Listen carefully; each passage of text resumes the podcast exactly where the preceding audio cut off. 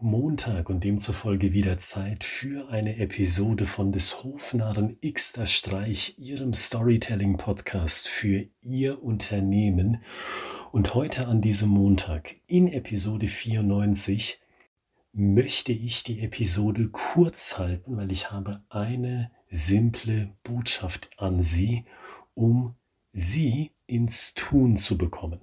Und meine Botschaft in dem Zusammenhang lautet, erzählen Sie nur die Geschichten, bei denen Sie passioniert dahinterstehen. Auch wenn das bedeutet, dass diese Story, die Sie einem Kunden oder einem Interessenten oder einem Mitarbeiter nach intern hin erzählen, die nichts mit Ihrem Kernprodukt oder mit Ihrer Kerndienstleistung zu tun hat. Und das klingt erstmal absurd, weil die ganze Zeit in jeder Episode haben wir gehört, dass eine Story ihr Kernprodukt, ihre Kerndienstleistung verkaufen soll. Und nun gebe ich Ihnen den gegenteiligen Tipp. Was ist da los? Der Hintergrund dieser Episode und der Kernbotschaft dieser Episode ist folgendermaßen.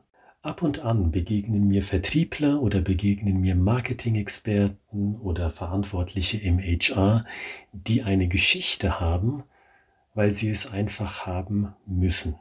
Soll heißen, da ist keine Passion dahinter. Vielleicht wissen Sie, dass man eine Geschichte braucht, um etwas klar auszudrücken, was komplex daherkommt, aber das Herzblut steckt nicht dahinter. Die Passion ist weg. Und das merkt man. Weil ich glaube, die wenigsten Leute sind dazu in der Lage, so gut zu schauspielern, dass man dieses Desinteresse oder vielleicht auch diese Scham vor der Story übertünchen könnte. Man merkt es einfach, bewusst und manchmal auch unbewusst. Und ich glaube, darin liegt die Gefahr, wenn Sie jemandem begegnen oder wenn Sie einer anderen Person im Vertrieb begegnen und diese Person merkt, die Story ist nicht echt. Vielleicht ist sie echt von der Tatsachenlage, aber sie ist nicht echt emotional kommuniziert. Die Person, also Sie, wollen eigentlich gar nicht richtig. Dann fühlen sich die Leute veräppelt. Und dann werden die Leute garantiert bei Ihnen nicht kaufen. Für den Fall, dass Sie im Vertrieb arbeiten. Oder wenn Sie die nächste Werbebotschaft texten oder wenn Sie Personalverantwortlicher oder Personalverantwortliche sind und Sie möchten per Story einem Mitarbeiter von Ihnen eine neue Perspektive aufzeigen. Wenn Sie nicht dahinter stehen, wird auch die Person, mit der Sie kommunizieren, nicht dahinter stehen.